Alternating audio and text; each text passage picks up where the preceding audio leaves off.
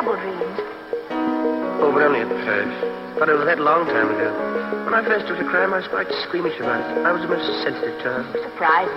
Used to wake up in the middle of the night screaming, thinking the police were after me, but one gets far. How did you start? Quite a small way, like most of us. Pilfering pennies from other children's lockers at school.